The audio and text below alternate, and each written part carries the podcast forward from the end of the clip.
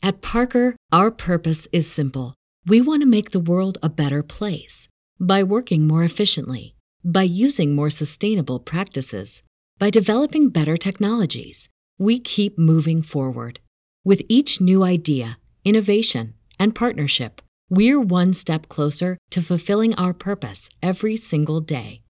To find out more, visit parker.com/purpose. Parker, engineering your success.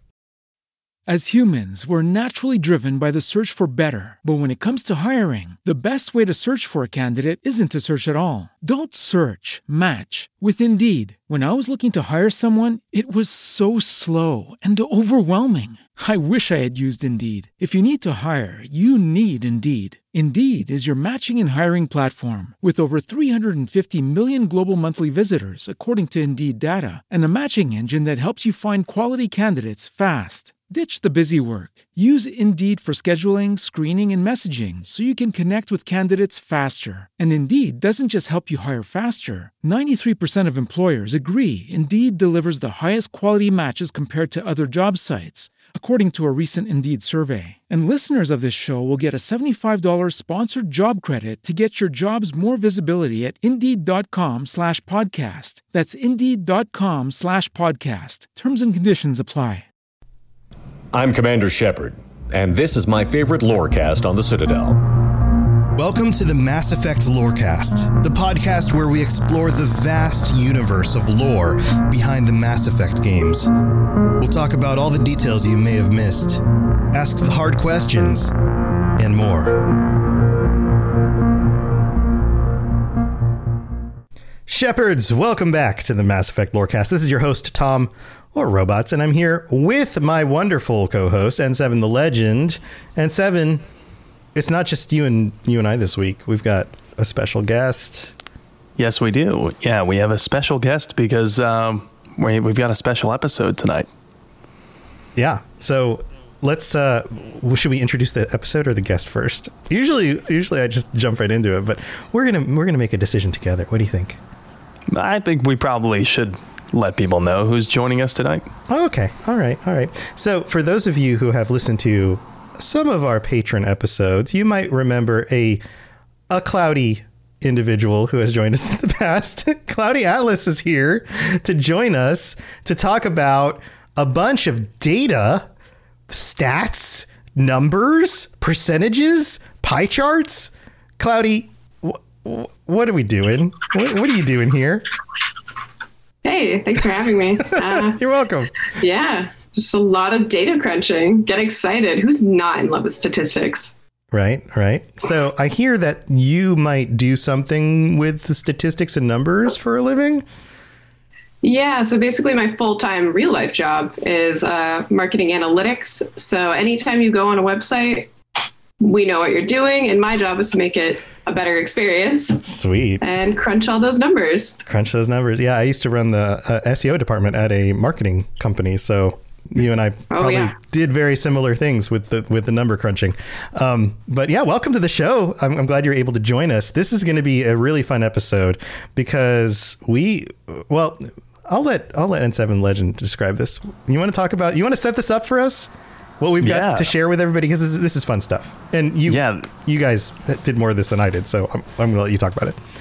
So this is yeah, this is really cool. If you're into numbers, if you're into data, uh, uh, as as am I, uh, then you're gonna love this. So do you remember that Bioware survey that was released a while ago? Uh, they released it kind of shortly after Legendary Edition had dropped, and it basically uh, quizzed people about how did they play the games. Uh, and what kind of choices did you make? Like sacrificing Ashley, sacrificing Kaidan. How what percentage of us was choosing which, right? So they Yeah. they asked a lot of questions like that. Yeah, and we got some And- really interesting data out of that too. Yes, we did. Uh, we got a great insight into how the Mass Effect community actually plays these games. Because it's one thing to talk to a group of your friends, but it's not like your friends are a great sample. You know what I mean? Right. Anecdotal evidence is is uh, not particularly scientifically v- useful for a reason, and that's because it's a limited pool. It doesn't represent the greater full percentages of what's out there, right? Right, exactly. So, you know, the, the point was that BioWare's survey asked us about how we played the game, and it gave us results like the percentage of players that saved the council, uh, the percentage percentage of players who maybe saved Ashley, and maybe this percent wanted to romance Wrex. Okay, it didn't ask us how many uh, actually wanted to romance Wrex, how Oh, many turtle lovers we got. We should- man, Um, everyone's a turtle lover, lover, right? Turtle I- lover, turtle lover. I I have a uh, turtle lover in my own household. She really really wants to romance Wrex. Wow. Yeah, it's her first playthrough. She she loves Wrex a lot. Um, And I make so- fun of uh, you trying to kiss somebody with a beak. I don't know how that. I don't Beak. Man. well, Garrus, you know. Yeah, exactly. But um, And I- yeah, I um, can't speaking imagine- of mm, speaking right. of numbers, Garrus would be super into this episode because Garrus is constantly doing his calibrations. Uh, so we know Garrus loves his numbers. But basically, we we saw that we looked at this Bioware survey that they released a while ago, and we decided to put out our own survey. So we made our own one because our listeners, our community is unique, I think. And I wanted to see if we could replicate the numbers that BioWare did, but we also we did it for other reasons. And we publicized it about a week ago on Discord, in our Discord, and through our Twitter account. And we got a lot of results, like nearly 200 respondents. That's not really, I didn't expect that many results in one week. yeah, that's like a statistically actually valuable number. Right. I was afraid Yeah. that we might be left with such a sample size that was so small, we wouldn't really be able to make extrapolations and analyses of that data, but but that's not what happened. And we saw some really surprising trends within those results. Okay, so we, you know, obviously we learned a lot of things from the community about the decisions they made the game. Um, but before we get into that, why did we do this? What's what was the full rationale here? Well, the simple answer to that is that we wanted to go one step further than BioWare did. Um, I saw a lot of the questions that BioWare put out, but I wanted more in depth questions. You know, who, sacrificed who on Virmire is, is interesting. Um, but what about complex stats? Like, were people who favored Tali in Mass Effect 1 more or less likely to view Geth as people by the end of Mass Effect 3? right? Yeah. So that's a pretty complex stat, um, and and you can't really get that just from what Bioware gave us. Um, so I was interested in looking at detailed, specific trends within individuals' answers, uh, and comparing those demographics and seeing some overlap or dissonance, uh, whatever the case may be. Um, and I was talking about this whole trend with a few friends and listeners of this show. Uh, and Cloudy Atlas here uh, basically asked me, well, why wonder when you could know? That's a good question. I'm, par- I'm paraphrasing. That's that's But, definitely not I mean, how she phrased it. But no, but it like it seems obvious when you just say it like that, right? Like why not just find out, right? Right.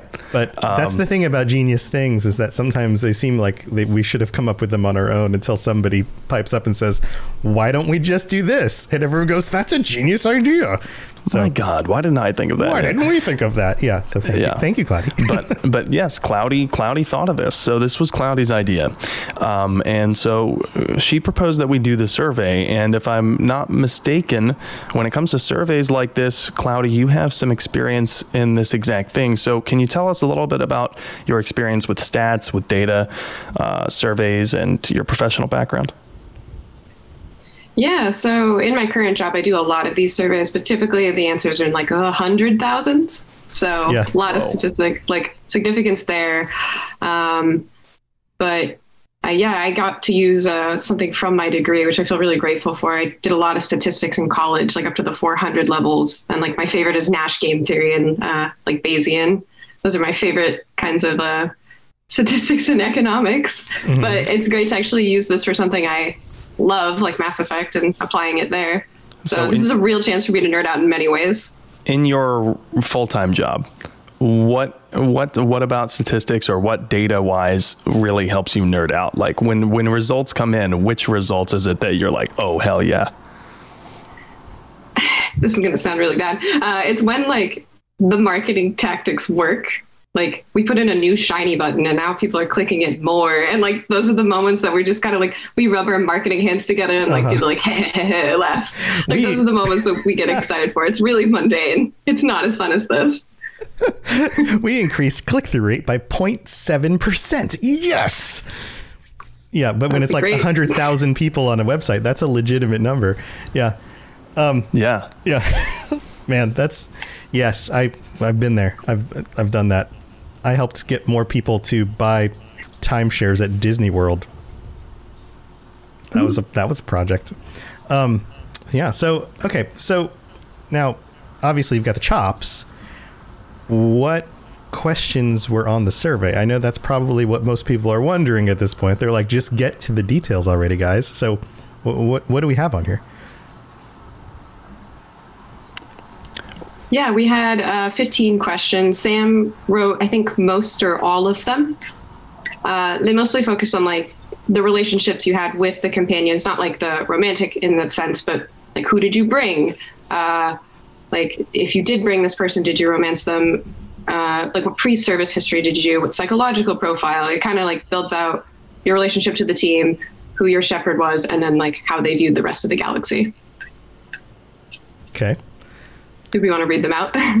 yeah, yeah. I think I think we can we can read them out. Um, I'll just go through them really quick. Um, so basically, like we said, uh, the first half of this survey was really about um, which squad mates you preferred.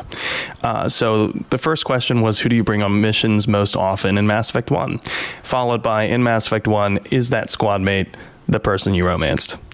And then likewise, the same question for Mass Effect 2. And then is that squad mate the, mo- the person you romanced? And the same for Mass Effect 3. Uh, and then is that squad mate the most, uh, the person you romanced? And then after that, what pre service history did you give to your Shepard? What psychological profile? And here's where it, we, we, take to, we took a little turn. I asked the question Are Geth people?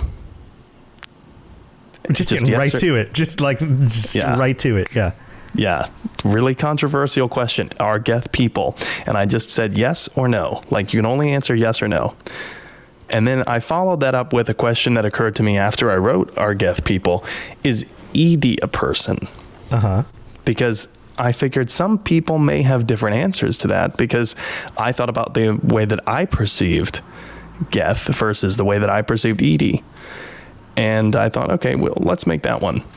And then while I was on the tone of AI, I thought this is a really relevant question. The next one, a very relevant question that we don't really ever hear vindicated from BioWare.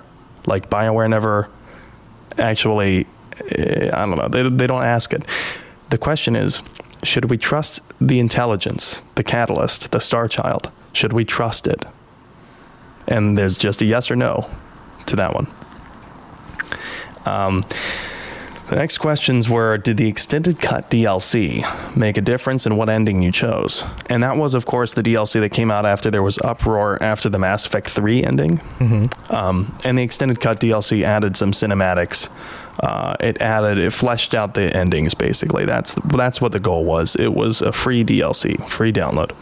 Um, and then the three answers to that were yes, no, or I don't know because I've only played the extended edition. Right. If you came in later, then that's what you would have gotten. Right. Um, so basically, I was just in. I was interested in seeing how many people really made a difference there. Uh, and then the next question was Did you play Mass Effect before the Legendary Edition release? So, did you play Mass Effect before 2021, basically? Uh, and did you like exploring uncharted worlds and doing side missions in Mass Effect 1? And which game of the series did those side missions and planet exploration the best? Now, I left off Andromeda for a reason. Uh, because I wanted this first test to just be about the original trilogy. We may have follow up, you know, quizzes or tests in the future, surveys in the future, um, specifically dedicated to Andromeda. But there's a there's a spe- there's a there's definitely um, uh, an overlap and dissonance in the fan bases there. But anyway, you can tell we've included some of the questions in there about the backgrounds, and that was partially because of what we talked about a few weeks ago with Shepard's backgrounds, right? Um, I was very curious about the framework that people chose for their Shepards and what alignments they chose for their Shepards. If we're saying that Earthborn Ruthless was uh, chaotic evil, if we were saying that, I wanted to know how many people chose a chaotic evil Shepard. And were some alignments more likely to think certain ways? So, Yeah. that being said, let's let's discuss, let's go through the results of those questions, right? Yeah. So I've got uh, a screen here. So if you're watching us live, you'll be able to see some of the results show up, or watching the actual video version of the podcast, which is on our our YouTube channel. So you can check this out live. But otherwise, we'll do our best to describe the results for everyone who's listening on audio, because that is the majority of our audience. So here Yes. we go. Let's start this off. So kick us off. What's the first question? So, uh, yeah, the first question, like I said, and by the way, if anyone's curious about seeing the pie charts, like the, the results in pie chart form, we'll post these in the Discord. Yeah. Uh, Yeah. And then I'll pin it to the channel. Uh, but we're just going to read it here for this medium right now. But the first question Who do you bring on missions most often in Mass Effect 1? Without, before you look, Tom, did you have a guess as to who? Oh, I was pretty sure who it would be. Right. Right. I, I mean, it's, it doesn't come as any surprise. Yeah, the popular characters are tend to be the most popular characters. But uh, Right. Yeah. Right. Although this one, you know, I will say the results for the Mass Effect 1 one were more egalitarian. They were they weren't so distorted. But anyway, Garrus was by far the most popular squad mate to bring on missions in Mass Effect 1 and then it was followed by Liara and then after that it was tied between Tali and Wrex. Uh, so the least two there were uh, Kaidan and Ashley. Ashley was only pulling in 6.3% of the answers, whereas Garrus was pulling in 34.1. Uh, and this, the follow-up question was, you know, is, is this the person that you romanced? You might be interested to know, you know, most people said no, but that's also, I was thinking, well, that's because he couldn't romance Garrus in Mass Effect 1, right? So that's why. Yeah, a full third of the population would choose Garrus to bring, right? And so Right. the percentages here are 58.5 said no for did you um, romance the squad mate you brought on your missions and 41.5% said yes. So if you can't if you bring Garrus but you can't romance him, then that's going to automatically put you in the no category and that's 58.5% of our audience, right? So Yeah. And that, of course, is just, uh, you know, something that's only relevant to the first game for Garrus. Um, there's probably some Liara Mancers in there too. Um, but when it comes to Mass Effect 2, who, who did people bring on missions the most? Garrus widened his lead can like a lot. And Well, it's Twenty interesting- six percent. I mean, this- this is- huge margin. Yeah, this is when he becomes basically Space Batman, though, right?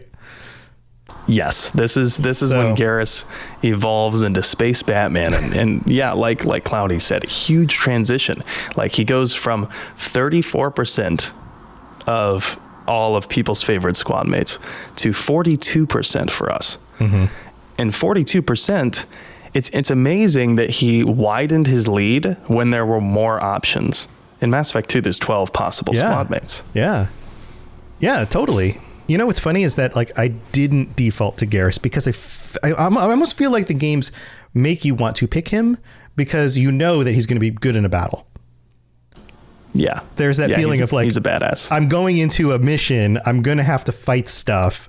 Bring somebody who's good at fighting with me seems to be kind of a default, right? But it's not like the other characters aren't good in a fight too. It's just there's something about Garrus that makes you go like, well, he's the alien race that's also good at fighting, and he's a badass, and like he kind of compounds on itself, maybe. Yeah.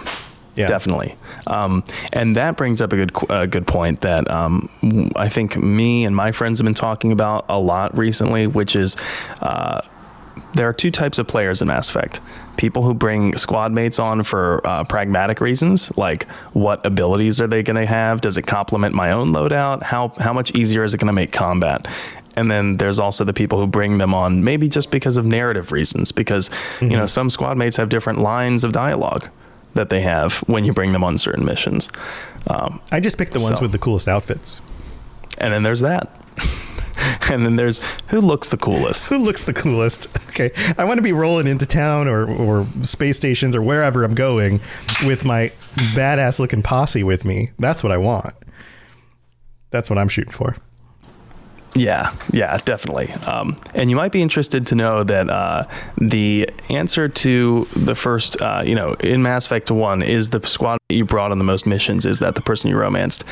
The same question for Mass Effect 2, nearly identical percentages. 58.5% said no in Mass Effect 1, uh, 60% said no in Mass Effect 2. That's so strange So- to me because I also would bring anybody who I was like, I would want to have more chance for conversations and like, you know, like your first playthrough, you don't know where the limitations are in the game.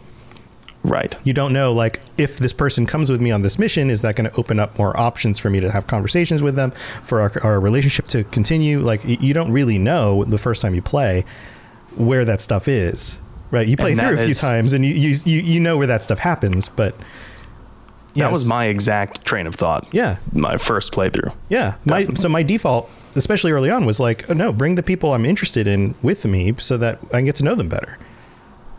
Right. I don't want to miss an opportunity here. Uh, yeah. Yeah, Yeah, I totally get it. Um, however, these now, you know, in my opinion, when when you have cross game statistics that basically vindicate each other, like 58.5% said no, the squad mate, the favorite squad mate wasn't necessarily the person they romanced, and then 60% in Mass Effect 2, and then in Mass Effect 3, the response is actually reversed. That's the weird part. Um, but in Mass Effect 1 and 2, I think that there's an argument to be made that just because the person brought them on the most missions wasn't, that doesn't mean that that's who they romanced. yeah, And so Garrus, while Garrus did pull in the largest percentage of the, uh, you know, favorite squad made in Mass Effect 2, uh, you want to take a stab without looking. You want to take a stab at, at uh, who came in second? I, I've already looked. So Oh, right, right. I mean, like, well, you did send I'll this to me before we did the show and say, hey Tom, there's a bunch of stats you may want to check out before we do the show. that's that's fair. That's true.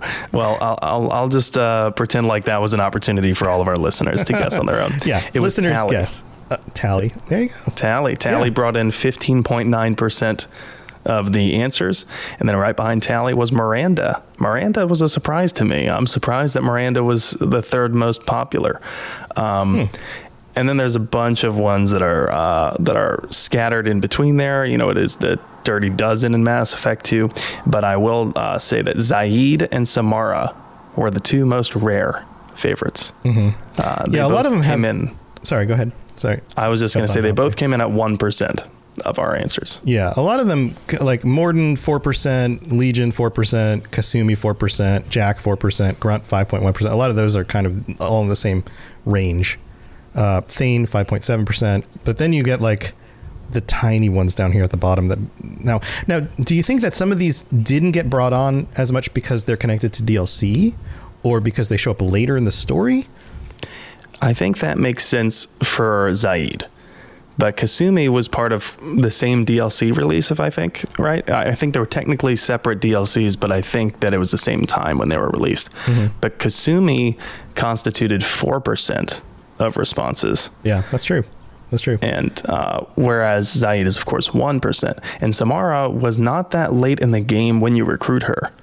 That's not, that's, it's like in the first half of the game, I think. yeah So, kind of surprised about that, but I guess I get it because Samara's, you know, a stoic monk. Yeah, that makes sense. Cloudy, do you have any thoughts on these so far? We've been doing a lot of the talking, but I, I really want to get your take on some of this. Yeah, um, I was. You stole my thunder. I was going to talk about Samara and Zaeed. The reason I never bring Samara is she's supposed to be like the most powerful biotic in the universe. and She doesn't really show it. She just like- holds back. What are you doing? Well, like Jack is like roughly the same, but I bring her because I like her dialogue so much more. So she's worth it. Um, Yeah. Yeah, I was also really surprised by Miranda. I I never bring her. I mean, she's pretty diverse at the beginning. She's like biotic and like I see. I'm clearly of the first group. I bring people for reasons, or my main reason is the best dialogue combos. Is it going to add interest to the story? Is it going to like? Will they have an interesting take? Will these two characters interact really well? Like I'll replay missions just to hear certain combos. Like for Mordin's recruitment, Grunt is one of the best people to bring. He is phenomenal. Yeah, for, sto- Oh, yeah. for story reasons and things. Yeah. Um, and see, that's the thing that occurs to me first is uh, I like it's completely foreign to me to think, oh, this character has this ability and that's going to help me in combat. Because I'm not worried about that when I play these games. Like the combat's fine. It's not. It's never to the point where I'm just like, oh god, this is so hard. And I, I guess I play on normal difficulty. It's not like I challenge myself and push it up higher. So I'm not thinking min max the combat. You know, like can I have somebody juggle somebody in the air and then somebody else shoots incendiary ammo and burns them while they're floating in the air and then like like I'm not min maxing the damage I do. So I'm never thinking like which characters synergize well together in combat. I'm always thinking which ones make sense for the story or which ones make sense for the relationship I'm building or just which ones just look badass when we roll up to the spaceport. It's, it's one of those. Yeah, I totally, totally get that. Um, I, I don't think I've ever brought Grunt on Mordin's mission though, and something was brought to my attention in one of my streams the other day. I've never brought Jack to Miranda's loyalty mission, and uh, I think I need to because they have a very contentious relationship, right? Um, yeah, like I said, there's there's a bunch, there's 12 different squad mates. So if you'd like to see the pie chart, we'll have it on the Discord. It's it's Um, up on the screen. I'm, I'm I've captured it so that people Oh, can see it on the screen. Yeah. Um, but yeah, uh, I wasn't really surprised that Garrus took as much of the answers as he did. I was surprised that Thane didn't get more because Thane's pretty badass. I feel like he's a sleeper hit though. Like but he's he's like yeah, he's, he's such a bad he's kind of the assassin like the sneaky assassin character and and those seem to be pretty popular in a lot of games. Right, right. Yeah. Um, I agree. Um, so moving on from Mass Effect 2, and then we've got Mass Effect 3.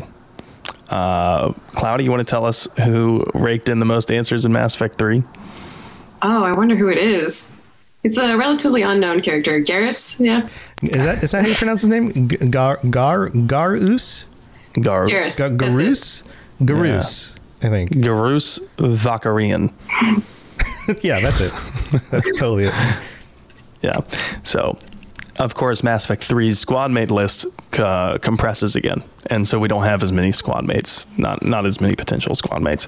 So I wasn't surprised that Garrus again stayed at fo- 40 uh, 40 some percent, but he actually grew a little bit more even in Mass Effect 3. So now he constitutes 45 percent of answers for who you bring on missions most often.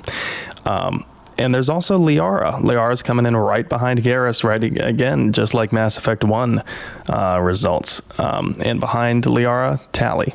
Uh, Liara stood at 21%, and uh, Tali was only at 13, well, 12.6% to be exact. Mm-hmm. Yeah. Yeah. So, Yeah, they- they're they're a bit more spread out in this one too. We don't have that grouping of a bunch of them at a similar percentage. Like the two closest are Kaidan and Javik at eight or seven point four, respectively, right. and then we have James at two point three and EDI at three point four, kind of rounding out the the low end here. And I agreed with that. You know, I liked EDI as a character, but I never brought her on missions. I don't know why. I just, I just didn't. Uh, I was like, mainly because she's the ship. so, there is that, right? yeah, like maybe she should stay on the ship. pretty much. Yeah. Um, the most interesting statistic from this pair of questions, in my opinion, was that the, like I mentioned earlier, the stats for is this squad mate the person you romanced flipped. Like i in Mass Effect 1 and Mass Effect 2's questions uh, along those lines, it was uh, about 58.5% to 41.5, right? And then after that, it was uh, 60 to 40%. And then it flips and now it's like 40, 60%. So, so we have about 60%, 58.5 saying that this is the person that they romanced. It just took them two games to get through to the point that that we all already understand, where you want to bring the ones that you like with you. Yes. Yeah. Um, I, I've ha- I have another theory though. And granted, Oh, okay. like maybe that's not it.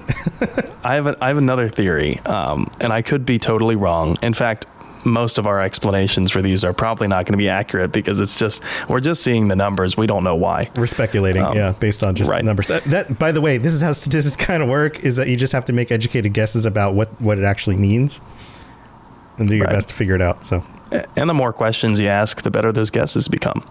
Um, but for for my theory is that it was Mass Effect three. People realized the trilogy was coming to an end. People realized because BioWare said this is the final chapter of Shepard's saga. They wanted to spend as much time with those they loved as they could. And I'd like that to be the answer because that's kind of a, a sweet, positive reflection on humanity. Yeah, that we don't actually value other people till we realize we're out of time. Sure. I, w- I was thinking about it in terms of at least we valued them then. Right, yeah, there's that's the better spin on it, right? Isn't that's like the sad version of every every sad story where like some some parent is d- on their deathbed and they're like, I wish I would have spent more time with my family than working all these long hours for no end, you know, like no real goal, you know, that kind of kind of thing. And I feel like this is just one of those things that like we were reminded of all the time in stories, but then we actually never actually change our lives and then make our lives differently. Anyway, but maybe you're right. Maybe this is a reflection of that. Yeah, yeah. I, I think I think it very well. I think it could be of. Uh, but Cloudy, what do you think? Yeah, I'd have to agree. I also think it helps that in three, your, one of your companions talks a lot less about calibrations, and the other one doesn't totally rebuff you from behind a desk and tell you to go away. it helps a little bit. That's very valid. That's very valid. They, I think I think Bioware caught on to the fact that we wanted more interactions with our favorite squad mates, and I think they did a good job of putting them in in most occasions.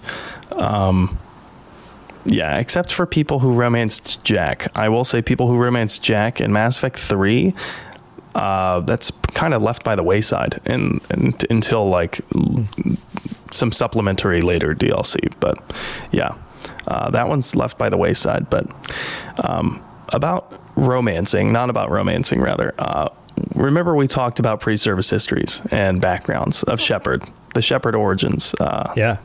Episodes we did. Well, I was very curious how many, what percentage of us actually chose what?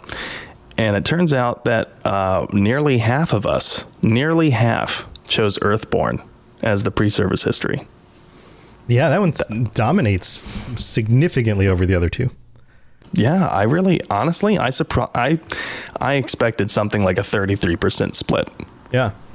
Yeah, well, I guess Earthborn is the most relatable one to us, being that none of us have been in space, unless you're maybe a very small percentage of people who have also been to space and played this game. Um, but yeah, no, I guess that makes sense. So we've got we've got 25% colonist and the 29% spacer, but then 46 Earthborn. So the other two are fairly even. Yeah, I, I, I think if we increase the sample size, they'd become even more even that way. But I bet Earthborn would retain that large percentage Yeah. of, uh, of of dominance when it comes to pre-service histories. Right. So, um, just as a refresher, we kind of deduced the pre-service history uh, axis down to the lawful, neutral, and chaotic axis for D and D alignments. Right. And um, I think we settled on colonist being neutral, spacer being uh, spacer being lawful, and uh, Earthborn is chaotic. So nearly half of us are chaotic. Uh, maybe that tracks. That might be actually be real. That might at least- explain a lot about the world right now. or at least in, in the way we play our games. I think that's I think that's the key. Uh, and the way we play our games, we're so stuck in the rules in our day to day, right? Right, right. There's a reason why when you play GTA, you drive over pedestrians for an hour, at least once, while playing GTA. Everybody play does it. Come on. Everybody plays Grand Theft Auto at some point and goes, "What happens if I just drive around on the sidewalks for an hour?" And then you just, come on. Nobody does I have this. a question though. I, yeah, I've I've definitely done some horrible things to NPCs in or just GTA, or just like run up to people on the street and just punch them and then run away. I was gonna say, have you Everybody gotten does to that, a right? point? Have you gotten to a point in GTA where you do something and you're like, "Wow, that was really fucked up." Oh yeah. Oh yeah. You do it and then you're just like and then you feel kind of bad about it, but then you're like good thing this is just a video game and I would never do this in real life, you know. Right. That's but that's why that's why you can do it because it's a video game, right? So, yeah. Yeah. Yeah, Cloudy's looking at us like we're crazy. So maybe maybe Cloudy doesn't do these things. I drive around the city and see if I can follow the traffic lights. And drive Yeah. like a normal person. So there you in the go. lawful good, lawful good, cloudy atlas. Wow. There you go. Is this um, because you don't do that in your regular life, so you do this in video games? Is that does that follow this same logic? I mean, I won worst driver at my high school.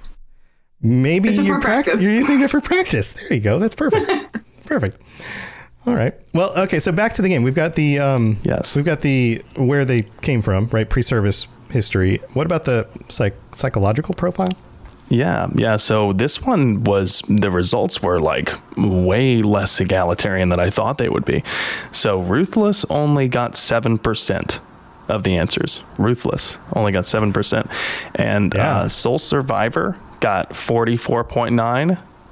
War Hero got forty seven point seven. So pretty even split there between Sole Survivor and uh, War Hero.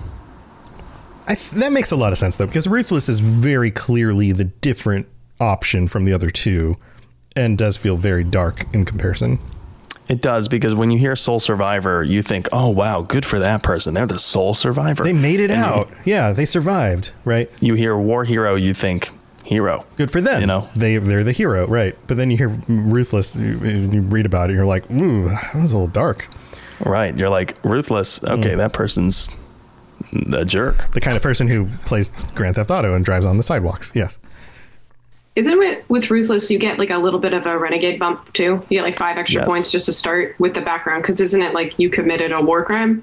Yeah, you, that's true. You committed a war crime. A really tiny Alliance- war crime, just a little, t- like the, the equivalent of a war crime of like you know choosing a dialogue option. But And yes. the alliance loves uh, their war criminals, right? No, I'm kidding. but they do give they do give uh, ruthless Shepards the memorial flame on Torfan uh, for that. Um, but even so, um, yeah, ruthless gives you bonus uh, renegade points to start, and uh, war hero does the same for Paragon. Sole survivor is neutral. yeah. So So can we jump to this next one because this next one's really interesting. Yeah, this next one is really good. and when I say really good, I mean a really interesting point. Um, the next question is Are Geth people? And um, I'll just let, I'll, I'll give a little bit of dead air. Everybody so that guess. People can, Every- everyone can guess. Every right? guess. What's the split? Yes, no. What's the split? Uh, so I'll tell you. The split is 85.7% of our respondents said, yes, Geth are people. 85.7%. Um, and that was kind of remarkable to me because I, again, I, I expected something a little bit closer to 50 50. I, I didn't think 50 50, but I thought maybe, maybe it's like 60 40. Yeah. Um, well, I mean, maybe it helps that you have a companion who is a Geth, so you get to actually like meet them and interact with them. Um, I wonder if you were to do the same poll with people who play Fallout, and you said are synths people, if you'd get similar numbers because you do get companions who are synths, so you get to meet them, you know, actually befriend them and things. I wonder what the numbers would be because having talked with people in that community, it, I feel like it's more split. Like like you're saying, it's probably more 50-50. But I think that I that know. probably speaks to the different fan bases, and I think it also speaks to the different. Um, but I could be wrong because maybe my assumption is the same as your assumption going into this, and it would actually Hmm. skew more towards yes when you actually look at the data. right? Maybe maybe we're gonna have to put out more surveys like this about other games. Um, yeah. uh, but yeah, I I don't know. Only only fourteen point three percent said no. Uh, and and by the way, I'm not trying to shame anyone that said no. I'm sure you all have valid reasons for your own, you know, Oh, sure. answers. Uh, it's not like this is a black and white answer. It's not like we're Right. told in the lore that yes, these are legitimate people. Like it's it's left up in the air for interpretation for a reason. And by the way, I, I chose the, the the subject of personhood because uh, the subject of personhood is actually legal thing. Mm-hmm. Like like a, being defined a person is. I know it sounds fucked up, but like it's it's really it's a legal requirement. Are like yeah. Instead of three fifths a person. Right. Well, instead of three fifths a person, but I'm also talking about yeah, like, like, for a long for a long time, um, when people were not defined as people, they didn't deserve equal rights, and it didn't just apply along racial borders and racial distinctions. It also applied to people who were mentally disabled.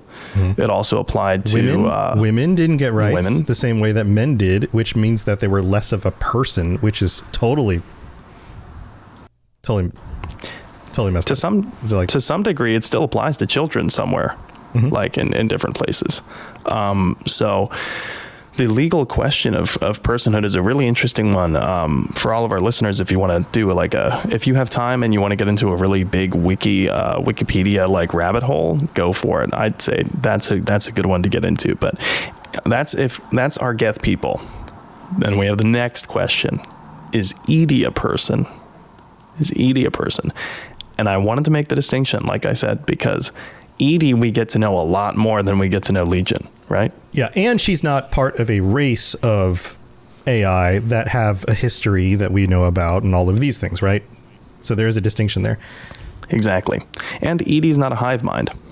Mm-hmm. The Geth are. Mm-hmm. So there's some distinctions to be made there. And I wanted to know what the difference was. And guess what? There's a statistically meaningful difference between people who consider Geth people and people consider EDI a person. 90.3% of our respondents said yes, EDI is a person. So 5% more said EDI's person. Cloudy, did you expect these answers for these two? What's your take on this? Yeah, the Geth one doesn't really surprise me. Honestly, I thought they would be flipped. Like, I thought more people would think EDI wasn't a human than the Geth, because, like, come on, the minute you see Legion do the cute little robot dance, like, I was like, that's a man. Like, look at him go.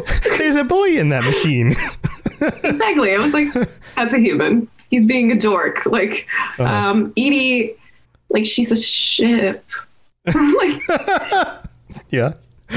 Yeah. Yeah, and like it's kind of like the consensus of like she's in her own head just asking questions, and like apparently she's bothering Joker, so she has to shepherd questions. Well, the like Legion and the other Geth can like reach consensus. They can like have other units on the ground experiencing other things and be like, "What did you experience when you did this?" And like that can build personality and behavior and thought. Unlike EDI, who's in like an echo chamber of herself. Yeah. Yeah. Interesting. Personally, Might have been a little I- philosophical. That's not statistics. No, but that's a cool that's a cool take on it. That's yeah, that's interesting. personally, I expected the opposite because some of the questions and deep conversations that um, EDI gets into with Shepard are much more philosophical in nature, much more existential in nature than the questions and conversations Legion gets into with Shepard until the end. I'll give it that caveat. Um, but and and therefore, I really think that the interaction with a human being humanizes EDI more. Like EDI Yeah. learns how to be human more than Legion does. Right. Because Legion, I don't think, interacts with humans as much as EDI does. And- and you also have the hive mind thing. Like if you Right. is a hive mind able to be a person is a little bit tricky of a question. Right, because they're collectively one. Right. But they're not one. They one person in many bodies? Like how does that work? Right. But EDI is not as a complex of a question. I mean, yeah, she's the ship, but at the same time, you get to know her. She feels like a person. Yeah, she's a person. Like that seems like a pretty short distance from question to answer, right? Hmm. Yeah. And I asked this next one, this next question, not because I wanted to make us all into hypocrites, but that is what what what happened. Um, no, I, I'm I'm joking. Um, but the next question is: Should we trust the intelligence, the Star Child, the Catalyst? And uh, people can take wild guesses if they're listening at home what the results were for this one. But uh, 75% of our respondents said no, we cannot trust the Star Child, the intelligence, the catalyst. We cannot trust it. Surprising, hmm. since it's a hmm. direct follow-up question after our Geth people and is EDI a person? Because I'm I'm I'm measuring basically. I'm trying to measure sympathy for synthetics. Yeah, but trusting them is a little bit bigger than just sympathy. Yes. Yes, you're, you're right. You're absolutely right, and I think that these numbers uh, confirm that. Um, yeah. And so 24.3% said, uh, yes, we can. That's still a meaningful statistic. That still means that one fourth of us, roughly, Yeah. feel like we can trust this catalyst, the Star Child. But it's interesting that 75% don't because it's it's a direct, uh, it's a narrator in the I, game. I wonder if we had done this a year ago, before you and I started really getting into the depths of this show, and then done this again, if the conversations we've had on the show would have skewed this in a direction. Hmm, that's a really great question. Like if I don't people who don't listen to this show vote differently than people who do listen to the show, because we do we, we delve into some of these deeper questions about these characters and these theories and things like that. And uh, my assumption would be if you haven't played, if you've played through the game once or twice, and you haven't thought that deeply about it, you probably are more likely to trust than if, you've, if you're somebody who's really been thinking about this a lot. You probably start to really question some things. Yeah, and I, I worded this: should we trust? Not, um, not you know, is the Star Child right? Like I didn't. I worded it: Yeah. should we trust? Because Bioware has come out and said that basically the Catalyst wasn't lying. That Bioware came out and stood behind the narrative that they gave the Catalyst, and and, and more or less said that the Catalyst was not an unreliable narrator. But that doesn't mean that we all of a sudden trust the Catalyst. Right, right. Yeah. Right. Solid point. All right. Well, we've got two more left, right? Uh, we've got uh, a few more left, actually, and then we can get into some of the Oh, trends. three, three more, yeah. Um, Well, but actually, you know what? Um, since we have more to discuss, we could just go to the mid break now. Okay. Yeah, sounds good. We'll be right back. Don't go anywhere. We're going to go over the rest of these and then some deeper insights about this. So be ready for that.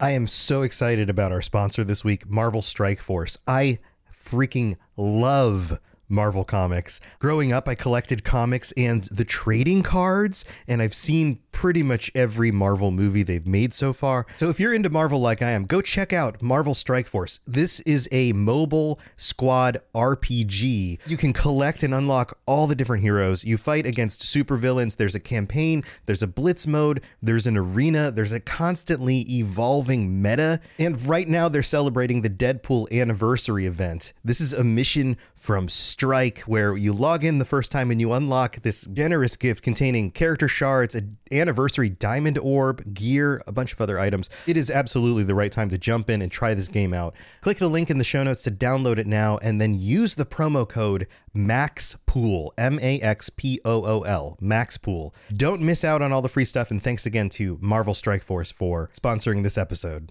At Parker, our purpose is simple.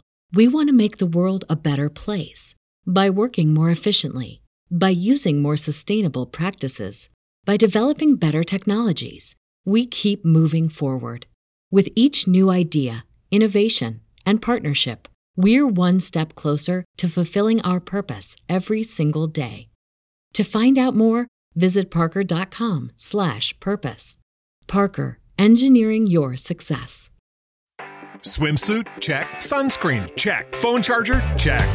Don't forget to pack the 5 Hour Energy. It fits great in a pocket or carry on, and the alert feeling will help you arrive ready for anything. Now get 20% off when you use code 5HE Travel at 5hourenergy.com. Expires April 30th. One time use only, not valid with other discounts. Remember, visit 5hourenergy.com and use code 5HE Travel to save 20%. Message coming in. Patching it through. I am sovereign, and this station is mine. I like the sound of that. This is a super awesome episode. I've been loving this. I hope you guys are enjoying it too. And um, you know what else is super awesome? Our patrons. And we've got some new ones that joined us. Let's go over the list. I don't remember if we called out Jim R. and William last time, but if we did, you're getting called out twice. And then we also have uh, Lieutenant to- Tokino? Tosino? I don't know if I'm pronouncing this correctly. And Caged Nephilim all signed up recently. Welcome to the Patreon. Thank you so much for your support. We really do appreciate it. And um, also, thank you to all 48 of you. Wow. Um, and we got to shout out our, our Commander Shepard level patrons. Did you realize that we have five of them? Yeah, that's a lot of Shepards. That's a lot of Shepards. So uh, Captain Shanko, Apollo, Lieutenant Tassino, our newest Commander Shepard. Thanks for joining us on on the Patreon, and then also Pipe Man Studios and William. Five, five Commander Shepards. That's amazing, guys. So I'm not going to take too much of your time here. If you guys know how this stuff goes, if you enjoy the show and you want to help support us, if you want to get T-shirts and ad-free episodes and all sorts of different stuff, different tiers give you different things. Go to patreon.com slash Mass Effect Lorecast and check out all the stuff and see if there's something there you want in a way that you can support us. We really do appreciate it. This helps both of us make a living. Uh, this is a side job. I mean, it's a side job, right? Let's just call it what it is. It's a side career. Maybe you'll become a full time podcaster at some point uh, Sam. And then it's my my full time career as well. So it really does help support us. So we really do appreciate it. Also, we don't have any new uh, ratings or reviews to read out, but if you do decide to leave us a five star rating and a review on Apple Podcasts, we'll read it out on a future episode of the show. And you can rate us on Spotify as well. Five star ratings really do help us out. People are more likely to rate things when they're grumpy than when they love stuff. So that's why we ask people to do it because a little bit of a reminder might spur some motivation and it helps keep us higher in the rankings for when people search for podcasts. So we really do appreciate it. All right, let's move on with the rest of the show because we got so much more to talk about. Spit it out, or are you trying to build suspense? You're so dense, sir. Obviously, I do not know as much about human relationships as I thought. Well, we didn't know as much about these uh, statistics as we thought is what we're learning. Um, so, all right. So, what's the next one? So, the next one that we have uh, is uh, Did the extended cut DLC make a difference in what ending you chose for the trilogy? Uh, and I was curious about this because the extended cut fleshed out a lot, right? And, um, you know, it, it, it it explained enough that I think it could have theoretically changed people's endings. It did for me. Um, mm-hmm. And so the extended cut, I think, was a great move by BioWare. It came too late. But anyway, the results of this question were kind of I don't know. They're not that surprising, I, I, think. But the the really surprising part is the percentage of people who said that I've only played the game after the extended cut came out. I think that makes is, sense though, with how long it's been since the games were released. The fact that there's a legendary edition now, and the fact that they had um, Andromeda come out, which may have spurred more interest in going back and playing the original trilogy before they had the legendary edition come out. So I think there could be some justification for that. Yeah, 36% uh, have only played the game after extended cut. Uh, and 42.3% said that the extended cut did not make a difference in what ending they chose. Only 21% said it did. So it's kind of a surprising statistic to me that um, people were people were pretty people wanted more information about the ending they had already chose. I think that's what we are to get from that. Yeah, yeah. What do you think? Not that they were. On any the, thoughts on not that one? they were on the fence. Yeah, yeah. Any thoughts on this one, Claudia? Yeah, I had thoughts on this one, but it also ties into my thoughts about the next one because okay. it looks statistically kind of weird. So it needs a little bit of explanation. Sure. The next question is Did you play Mass Effect before the Legendary Edition? And previously, the answer was I've only played the Legendary Edition, was 63 respondents. And this one, it's 37% said, No, I never played this before the release. I think that looks confusing because it's all three games. It could be all three games. It could be that you played one and two before the Legendary Edition release and you never played the third ending, and now it's finally all together. So that's just like one thing of note. Like it looks weird and wrong, but like mm-hmm. I promise, this is how it works out sometimes. Yeah, because you have to include all the other possibilities. Right, right. But, so this and, other question is: Did you play Mass Effect before the Legendary Edition release? And seventy nine percent say yes, but twenty one percent said no. Yeah, I think it's I think it's possible yeah. because we're asking about the extended cut, right? Which that was released, I think, within a year after the the first Mass or when Mass Effect Three was first released. Uh, within a year, I think the extended cut was released. Yeah, it was pretty but soon in, after. It was it was pretty quick. It's included in the Legendary Edition. Mm-hmm. Um, so yeah, I think it makes sense when we think about it like that. When we think about that. Um, the extended cut DLC, a lot of our die-hard fans of the series had already finished the game by that point. Right. Yeah. Yeah. Yeah, that makes sense. Uh, do we want to move on to the next one, or do you have any other thoughts on this? Uh, we can move on to the next one. Um, so these next couple ones are ones that I I wanted to know for my very own selfish reasons basically, uh, I'm a huge fan of completing Mass Effect 1 in total. Like doing everything there is to do, which means I'm a huge fan of going to all those uncharted worlds, doing the side missions and whatnot, um, and and and doing that kind of thing. Um, not everyone is. I've spoken with a lot of people who are like, dude, that is so boring. I can't stand it. It's so slow. Like, I just got to, like, you know, pick up the pace a little bit. Let's keep the story going because the story is what's good. Right. And I get that. And I wanted to see where our community was. Um, so 83% said that they do like exploring the uncharted worlds and doing the side missions in Mass Effect 1. That is way higher than I thought it would be. I really thought that more people were going to say, no, it's kind of a bother. Yeah, I also, th- I mean, we could justify it as I want more game, so I keep playing. So this is the next thing I can do because I, st- I don't want to finish playing yet. Because at least there's more to do, you know? Yeah, yeah, definitely. Um, and uh, so there's that question, and then basically the follow up question. The follow up question. it's, fine. we can we can hear the cooking sounds in the background, but Yeah, I don't, do. I don't know what's going on. it's it's something with a lot of steps, I think. Um, but she has was to bring which- some for the rest of the class, though. That's the that's the rule. yeah She has to make enough for everybody. Yeah. Um, so basically, the next the next question was which game of the series did side missions and planet exploration the best? Um, and it was very evenly split. uh, the largest percentage said Mass Effect One, which yes, I feel vindicated because that was I I I agree completely. Mass Effect One, that is what it did the best. The classic RPG elements, you know, like Yeah. the uh, go anywhere, explore anything, you know, do anything like that. Right. Um, so You also were a little bit less under the gun in that one. It wasn't on rails. Yeah. Yeah, Yeah. by the time you get to three, especially, it's like, oh god, gotta get this done, gotta save everybody.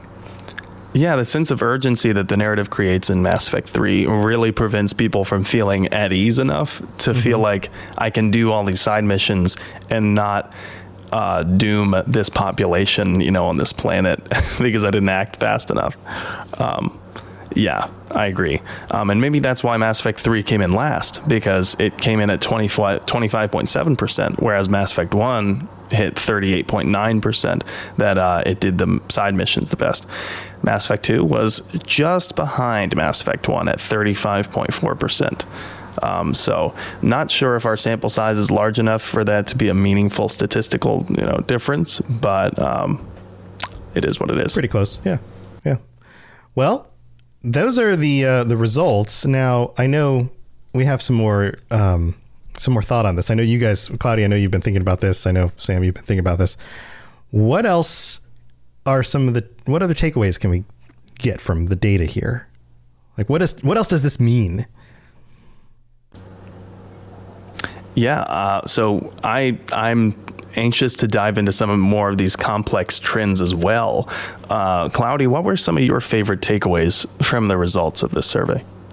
Oh boy, this is my favorite part. It's like the part where we break out the red yarn and we like build the wall, and Yeah. we point to it, and, like draw all the numbers. So I feel like I like we already talked about Garrus, but like it wouldn't be Mass Effect if people didn't incessantly talk about him. So the one thing I broke down is 42% of people in Mass Effect 2 bring him. I wanted to suss out what percent who said yes, that is the person I'm romancing Mm-hmm. said that, and it's uh, 41% of just the people who brought Garrus the most are romancing him. Wow. So of the people who bring Garrus the most, 41% of you are dating him.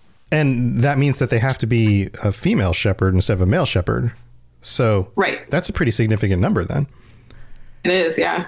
And I checked it out for three, and the number goes up to 46%, which was a lot of the yeses. Uh, that would also mean that the inverse, you know, would be that 59% uh, were, were not romancing him, but wanted to bring him anyway, right?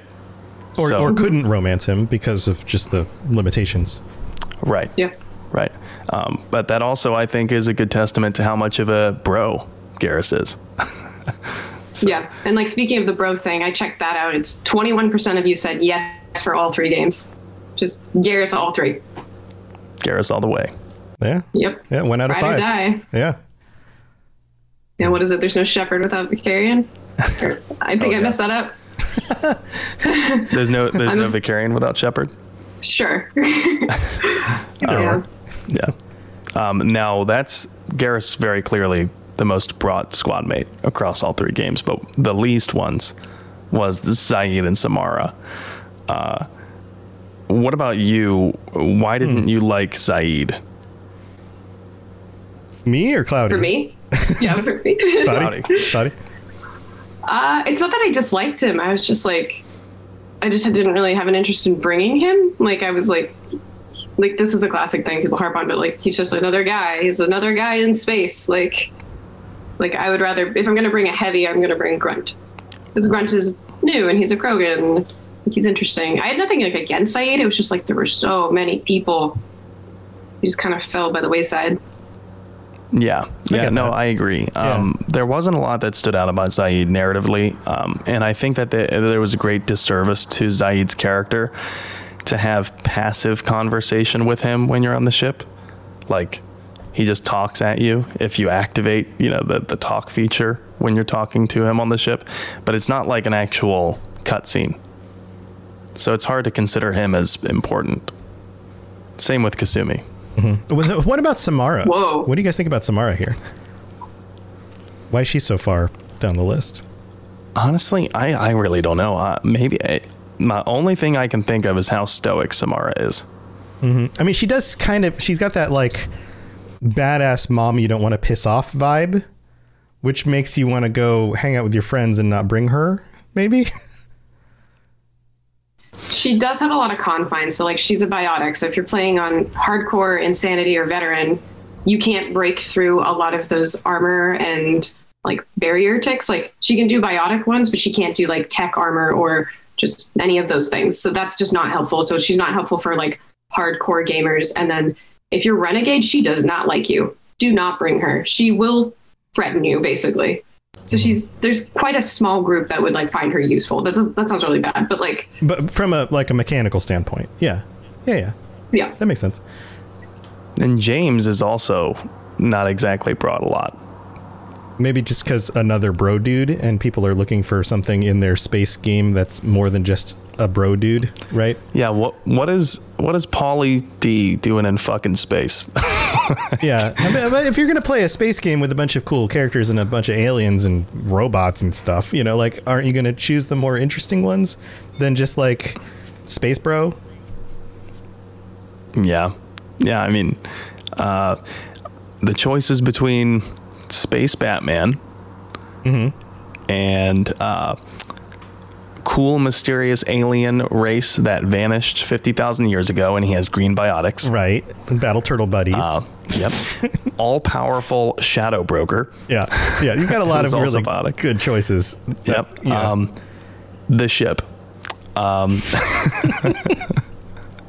the ship in, in humanoid body form. Um, and then there's the amazing engineer, uh, Tali, of course. Uh, right. And so like we're, we're, and then there's, then there's the situation. right. Yeah, it's kind of. Yeah, I, I, I totally get that. I feel like Mass Effect 3 had a problem with like the class system. Like two, there were too many squishy people, like Mordin and Kasumi, and like all of them are very light. And then three, it was like Garrus is kind of chunky, and then like James and Javik, and then like there's just like a lot of really heavyweight ones. Like you have a lot of like strong companions. So it's like, well, it's which one of the muscly guys am I going to pick today? Yeah, Probably Garrus. yeah. How much testosterone do I don't want to smell on this mission? I can't imagine that Javik smells good. Musky. Quite. It's just his natural pheromones. Oh yeah, yeah, yeah. It's got to be. Um, so enough about enough about the squad mates. Cloudy, did you have anything that you noticed about the pre-service histories? Yeah, so I really broke this one down because you seemed really excited about the pre-service history kind of things. So I did a, an interesting breakdown of like if you had never played Legendary Edition or Mass Effect before Legendary Edition, which is 21% of us, um, you were more likely to choose to be a sole survivor. Which I was like, okay, that's a very common answer. But if you had played Mass Effect previously, 52% of you chose to be a war hero this time. It's almost like you guys lived it once. Like I already know what I'm doing. I'm a war hero. I'm ready for Legendary Edition, and I just found that just like very interesting. I wonder if the fact that this game came out a different date, if the the state of our world affected people's choices, and the things mm-hmm. that have happened in the last what has it been eight years between Mass Effect Three, longer than that, ten years, ten years and Legendary Edition. Like a decade is a lot of time. A lot of things have happened in the last 10 years. For people to be deciding, no, I don't want to be the war hero. I want to be the sole survivor. That might have some. That might say something about our world. Ooh, oh, wait, opposite. Or the opposite. So if you had never played Soul, uh, Mass Effect, you were more likely to be the sole survivor. If you had right. played it previously, you were more likely to be Right. The, so I don't want to be the war hero. I want oh, to be okay. the sole survivor. Which, which now, right. I, like in today's right. context, yeah. Well, may, yeah, yeah. Maybe it's the pandemic. Maybe we all feel yeah. like sole survivors. right. Right. There might be something to it. Um, yeah. You know, just kind of the nature of things. Interesting. Yeah. All right. So what else? What else can you tell us? Yeah. So I just did um, some other like cross-reference ones. So if you were a colonist, you were most likely to be a sole survivor. This is a very popular answer. Don't be shocked by these. Um, mm-hmm. Earthborn, once again, sole survivor. But for this one, the war hero was only two off. Like, it was so close to being the war hero for Earthborn. Hmm. And then for Spacer, not even a question. It was just all war heroes and like too ruthless. Going oh, off, yeah. I'm going off to space. I'm going to be the war hero. Lawful goods. Yeah. Yeah. Yeah. Okay. That is, I feel like that's the archetype sci-fi hero, right? Spacer war hero. Um, so that, that that doesn't make that doesn't that doesn't surprise me that much. Yeah, for Earthborn, I'm not surprised with the sole survivor thing because it's kind of like you're from Earth, you're amongst aliens. It's like, and you're also alone amongst the humans. You were the last of this group of humans, and you were going up to space to represent humans as the first Spectre. Yeah. Yeah. Yep. Um, and I see here uh, in the notes that you've you've written something about Wrex. Yeah. What's this yeah. about Wrex? I was just curious because uh, Wrex is like known for just being headstrong and just like ruthless, kind of. But I was curious who chooses Wrex the most, and it was actually the war heroes. It was not even a question. It was like seventy percent of people who are war hero brought Wrex along the most of your companions. Wow. I mean, he is a he's like a walking tank, right?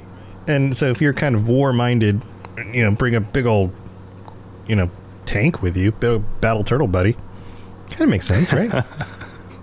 yeah, I, I, guess it makes sense. Um, especially if you're being lawful good, then maybe you might identify most with someone who's like been, you know, whose race has been victimized by the genophage. Maybe that was part of it. Mm-hmm. Um, but Wrex is also just awesome. So, uh, and then I see there's a likewise statistic about Garrus. Yeah, uh, that one I picked him because he has the most answers for most prolong, but it was Sole Survivor as well. So hmm. I think Sole Survivor is just like if you had to take a guess, it's probably going to be that. I wanted to do Tali, but it was not very many people, so it wasn't significant. Yeah, I, I was looking at that as well, um, and I wanted to be able to give our, our Tali romancers, uh, who, who, are our listeners, that kind of satisfaction. But uh, we'll dig into some of those you know really micro topics in, in subsequent surveys but i had a few fascinating takeaways that i found from some of the questions. If you said that geth are not people chances are you are an earthborn Shepard. So oh. i found that pretty interesting. If you uh-huh. said that geth are not people chances are you chose the chaotic alignment. Well it also it also feels more conservative yeah, yeah, I think right? it, like, it, does. I'm yeah. an Earthborn. I believe in humans. Geth is too far removed, removed from humanity, so therefore, no, not people. Yeah, and and honestly, this statistic was was uh, not like a close one. It wasn't like, you know. Uh, it was almost it's not like it was almost colonists or war heroes as well no this was like a two to one ratio inside the people who said no geth are not people overwhelmingly earthborn Shepards. Um, so interesting, but but very interesting to note that more than one third of those who said Geth are not people also said that EDI is a person. So it's very rare that anyone ever said yes, EDI's a person, but no Geth aren't people. But the reverse of that, It's it's much more common. Uh, it's not it's not you know a majority, but again, one third, thirty three percent of the people who said Geth are not people said EDI is a person. Do you think it could be something as simple as the fact that EDI looks like more like a human? It very well could be. I mean, she's got like a person face, right? And I think like we as humans are pretty simple car- creatures. Like we, our, our, in the sense that our brains are trained to see faces in things. You know, like you look at the wood grain in a wall and you're like, oh look, there's a face there. There's two eyes. Or you look at a cloud and you're like, oh, there's a face in the clouds. Like our brains find faces because we're constantly looking for them because that's what our brains are programmed to do. And the fact that she has a human like face seems like it would pull more at our emotional side to say, okay, well maybe she's a person. Hmm. And I think um, there was a there was a study released. I'm not sure by whom or how long ago, but the study you may have seen this suggested that human humanity prefers female voices for AI. Yeah. Yeah, and for instructions in, in anything, you know, like whether Yeah. it's like, uh, you know, if you're riding in a car and the car says the door is ajar, we'd rather have Mm-hmm. a woman's voice than a man's voice. Um, but we also take orders from female voices better too in those kinds of situations. We're more likely to follow through with the recommendations of a female AI voice than a male AI voice. Yeah. Strangely. I don't know why Yeah. that is, but it's it's one of those trends in humanity. I don't know why it is either. Maybe it's maybe just you know, mother maybe because we all have mothers and we all associate it with a mo- like a motherly kind of i don't know I honestly, uh, my own my own thought is that for a long time in human history, men are were not the, the important thing for men was not to be likable. yeah it was to be dominant right. Right, which kind of now just it means you're an asshole. right right. So let's let's flip that on its head man. Let's be a little bit more likable and not be assholes. All right. Well what else do we have here? What, what other info do we got? Yeah, right. So I mentioned this a little bit uh, ago, uh, but trust for the intelligence and the catalyst uh, very low, abysmal. Uh, but I was interested in the people who said yes, we should trust the catalyst.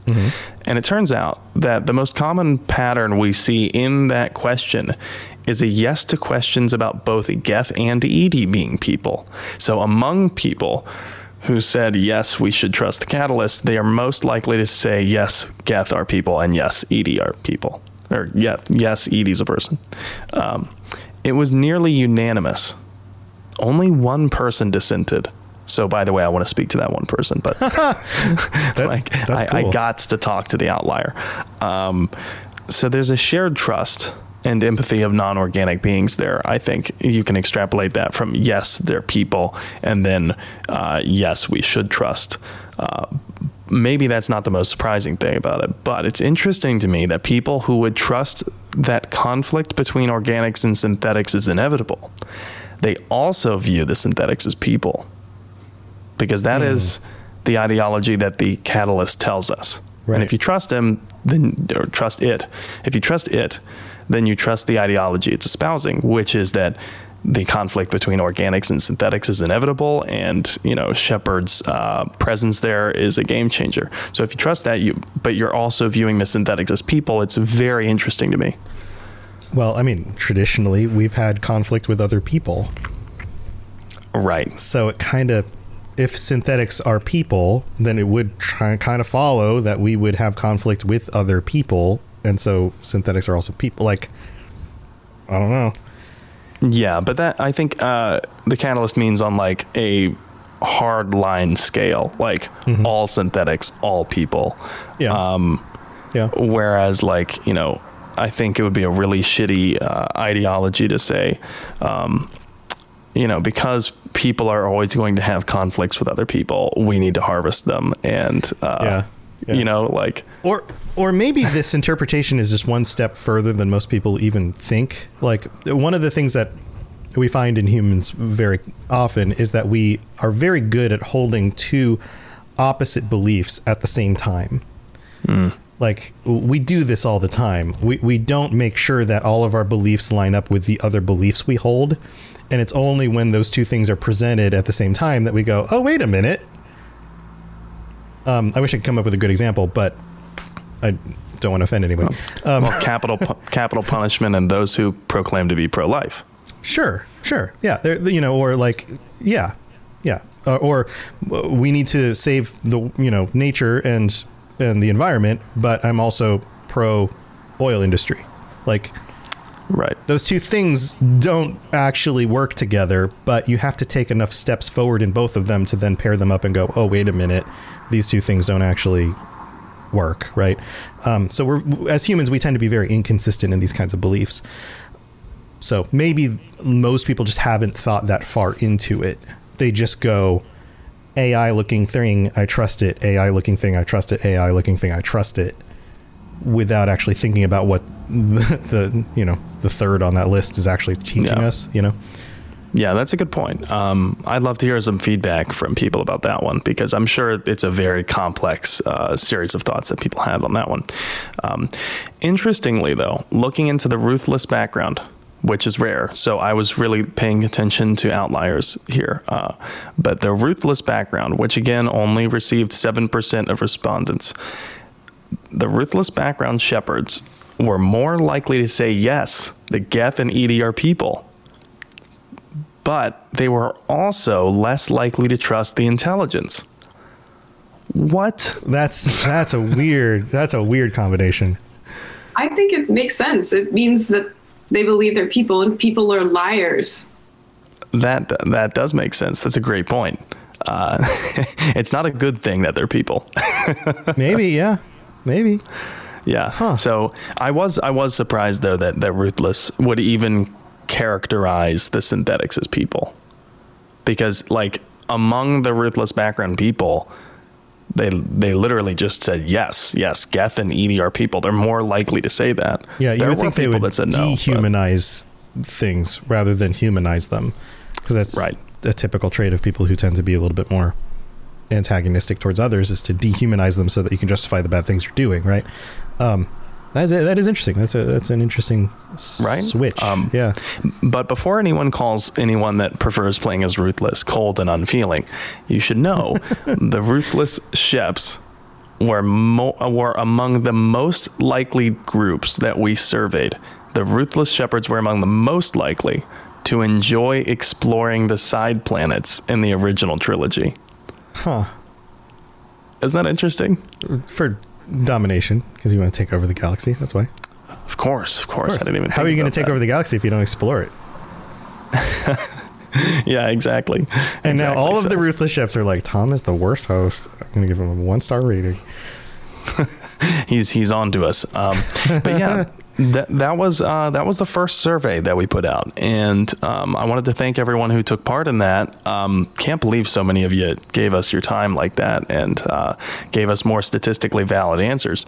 Um, and of course, I wanted to thank Cloudy for putting it together because, again, without uh, Cloudy, this survey wouldn't have happened. Yeah, thanks, Cloudy. Yeah, of course. This is uh, like one of my favorite side hobbies and one of my favorite games. So I loved doing this. Awesome, awesome. Any last uh, last minute insights? Last kind of before we wrap up the show. Anything you didn't get to say that you want to, you know, slide in here at the end? About statistics or myself? Statistics about about the you know doing this, about the things that we've discovered, about you know any surprises that you came across, or just anything at all. Um, this was really fun. If I had my way, though, I would have made this like 50 questions. I would have made this so absurdly long, which means I really want to do another one. And it's just so interesting. Oh, man, I love, like, you never expect people to behave the way they do. Yeah. It always surprises me. And that's, that's why, the best part. Yeah, that's why data is so important, is that the things that we think we know, we don't actually know until we actually test it, right? That's why it's so yeah. cool. You're right. So, speaking of more surveys, uh, yeah, I think it's safe to say that uh, we'll be putting out more. I'm not sure when. Uh, maybe when we want to spread them out. Um, we'll see what kind of response this episode gets. Uh, I guess. And uh, but I am planning more anyway. And uh, uh, Cloudy, I know that you're already been working on. I think an Andromeda specific one, right? Yeah, I have a, an Andromeda specific one, and then all the questions we couldn't fit on this yes. one. Yes. Cool. So Cool. so if you uh, if you heard some you know some questions and you thought hmm that was almost what I wanted to know, let us know. or if you really wanted us to dig into one specific topic, let us know, and you can do that by joining the uh, Robots Radio Discord and uh, giving us some feedback there or in a review. Yeah, let us know. So, Cloudy, do you have anything you want to share before we head out? Ways people can reach out to you? Yeah, I'm in the Robots Radio Discord, and I'm Cloudy Atlas in there. And I also have a Twitter, Cloudy Atlas 22, where I post Mass Effect art. No statistics there, sadly, just art. You could do statistic art. Is that a thing? Mm, Maybe that AI art, or Art- just like Yeah. throws out stuff. Yeah, art statistics. Mm, I don't know. Maybe we invented the thing. But thank you for joining us, helping put this together. That was awesome. Sam, you got anything you want to share before we go? Um, yeah, uh, I am streaming still, of course, every uh, Saturday, Monday, and Thursday. Uh, I'm going to begin a Dragon Age playthrough, my very first Dragon Age playthrough, very soon. Wait, wait, you haven't played Dragon Age? N- uh, I played an hour or two of Origins once, and that's it. Man, are you starting with Origins? Yeah. Okay. I mean, it's, Yeah. it's an old game at this point, but Yes. it's still good. I'm gonna have to brace myself. I know it's old, um, so I'm playing that on PC, and I'm, I will be streaming that on Thursdays. I'm not sure if I'm gonna start this Thursday or the next one, uh, but of course, Sassy Shep Saturdays is uh, Saturday evenings, and uh, Mondays is uh, it is miscellaneous. But I've been playing a lot of modded Fallout. Um, cool. And yeah. so if you're into any of that stuff, or you just like to come chat, uh, go ahead and follow me on Twitch at N7 the Legend, and uh, same handle on Twitter as well. Awesome. Yeah, go check out his streams. I'm uh you guys know where my stuff is. The Robots Radio channels on Twitch and YouTube and Facebook. If you want to come check out my stuff other than the show, but if you want to join us for this show, Monday nights at 10:30 Eastern in the evenings, not in the middle of the day. Um, but come come hang out with us. We love to see you guys in, in the chat and watch all the conversations happen and call stuff out when we can. Um, I've got all of my other shows, all the different lorecasts I do. The Lord of the Rings lore lorecast is going strong. Um, the Fallout lore lorecast, Elder Scrolls, um, uh, uh, Witcher. uh, We've got a bunch of stuff, and then all of the other shows on the Robots Radio Network, including our Rocket Club shows, which some of our patrons are a part of.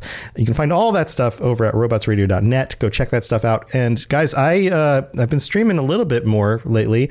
Today I was working on some songs. I've been writing music. I got a new guitar. It's behind me over there. You see it on the wall. That just shows how big that that Dova guy is behind me. Look how small that guitar looks compared to him. Holy crap. Um, but yeah, I've been playing some music, got a bunch of cool stuff for my computer. Been writing music inspired by video games, which I think is going to be really cool. And I, I streamed some of it today. So come hang out with me. I, I don't know if I'm going to have a regular schedule on this, but I'll do it whenever I have the opportunity. I can make that stuff work. And then uh, my birthday's coming up. So this Saturday, I'm probably Saturday night. I'm going to have a stream, and you guys are all welcome to come join me. We're going to play some games together, probably some Jackbox games, something that everybody can play, right? Um, I'd love for you guys to come hang out with me on Saturday night, probably starting around 9 p.m. Eastern, something like that. So you're all welcome to come to my birthday party. But uh, I'm going to be. There's one of the people in chat said you're going to be 30 again, and I'm like, yep, I'm going to be 30 for the 13th time. So there we go.